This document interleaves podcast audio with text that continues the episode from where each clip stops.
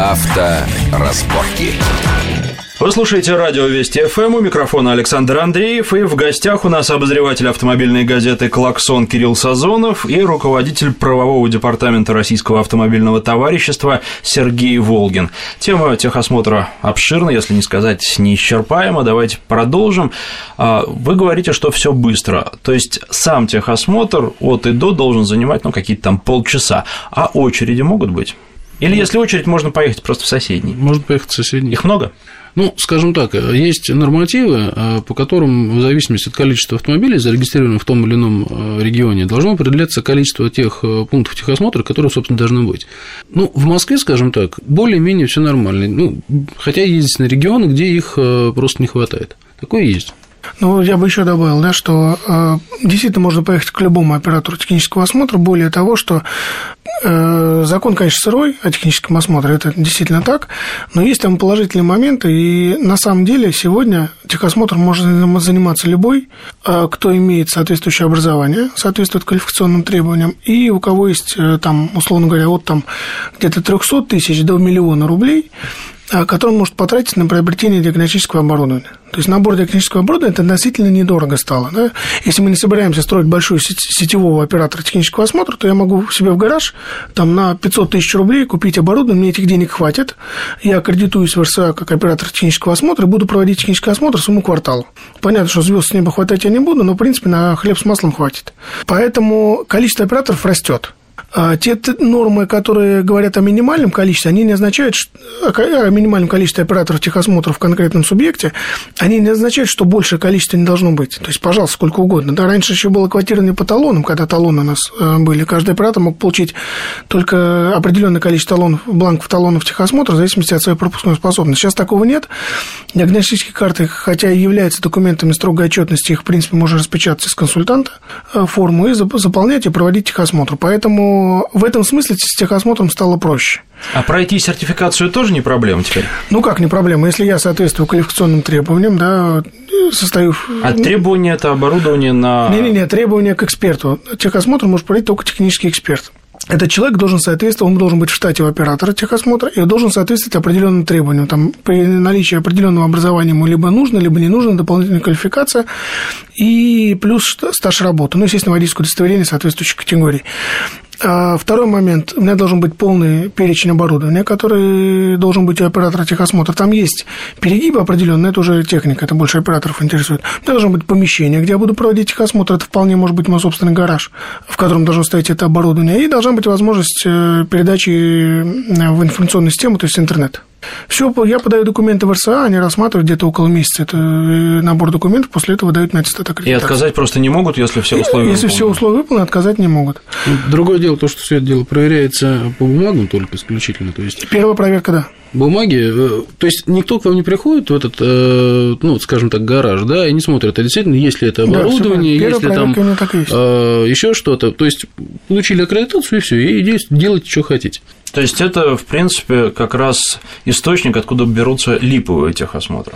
Можно никуда не ездить, просто в той же... И страховая получится э, в порядке, у нее есть бумажка о том, что техосмотр пройден, и автомобилист защищен, а техосмотра как такового нет, у него только бумаги о покупке оборудования, о том, что гараж есть с интернетом. Ну, теоретически, да, в принципе, такое возможно, конечно. Дело в том, что, ну, тут проблема в чем? В том, что оператор техосмотра, который э, дал заключение о том, что машина технически исправна, он же несет нее ответственность. Да, все правильно. То есть, э, в случае, если происходит ДТП по технической неисправности вот этого конкретного автомобиля, страховая компания, которая выплатит возмещение, она будет э, вправе ему регрессный иск э, предъявить именно тому оператору, который поставил свой печать в штампик о том, что машина исправна. А есть такие случаи уже практически? Ну, я пока, честно, не слышал. Закон действует меньше года, поэтому пока таких случаев нет. Плюс э, здесь есть определенная сложность, что установить причину ДТП, как техническую неисправность, ну и как любую другую, да, это довольно дорогостоящее мероприятие. Это сложные исследования, сложные экспертизы, и не, все, не всегда имеет смысл этим заниматься. Ну, там, размер ущерба 20 тысяч рублей, страховщик вряд ли будет готов оплачивать экспертизу, которая стоит 50, чтобы выяснить, что там причина в неисправности. Да, такой риск действительно есть, и действительно встречаются операторы, которые показали в РСА документы, пока к ним никто с проверкой не приехал, они просто выписывают эти карты и все.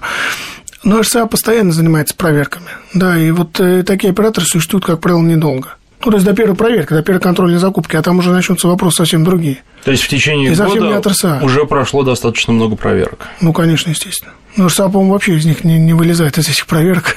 Ну, так у них там даже специальный, э, не знаю, там как отдел Управление, подразделение управления да, сделан, отдел, который, да. собственно, занимается не только аккре- аккредитацией, но и вот этими вот э, проверками уже непосредственно после того, как э, тот или иной пункт техосмотра получил э, ну, первичную аккредитацию.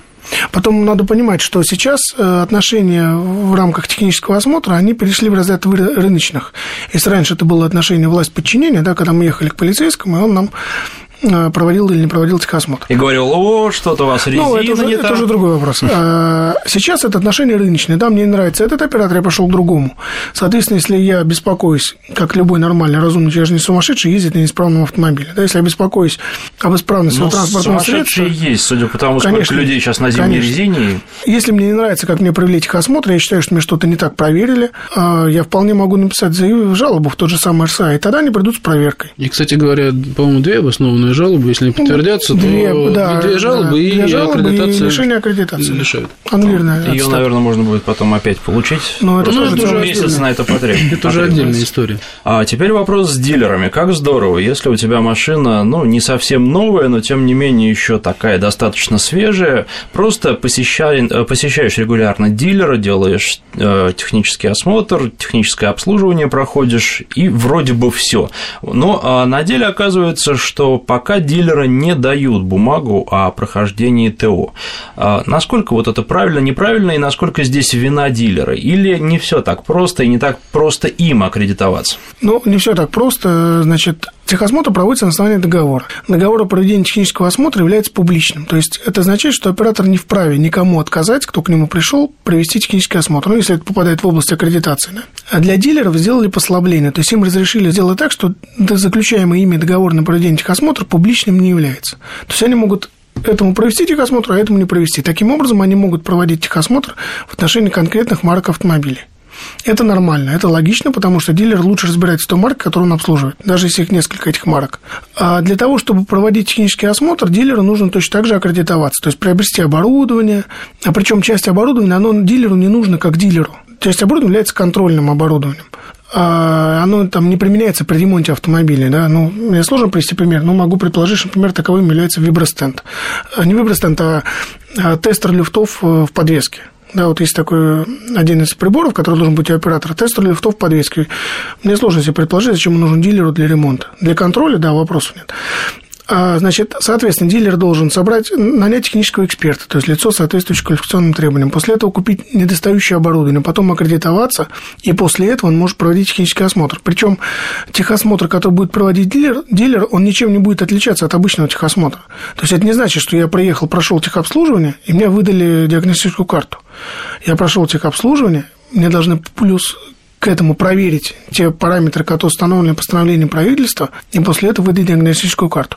На практике понятно, что, возможно, будет где-то там техобслуживание прошел, печать есть, сервисная книжка, наверное, там некоторые дилеры будут просто так диагностические карты выдавать. Ну, собственно, это Но- но- да, да, да. Ну, так это, видимо, и предполагалось. Но формально это не так. Формально тут дилер это обычный оператор, просто который может заключать договор о тех- о техосмотре выборочно. Ну, то есть, вообще-то это логично, если машина Ну, конечно. обслуживается нормально, в ней все Да, проверяют, всё меняют масло, тормозные жидкости и тому подобное, то, казалось бы, она исправная.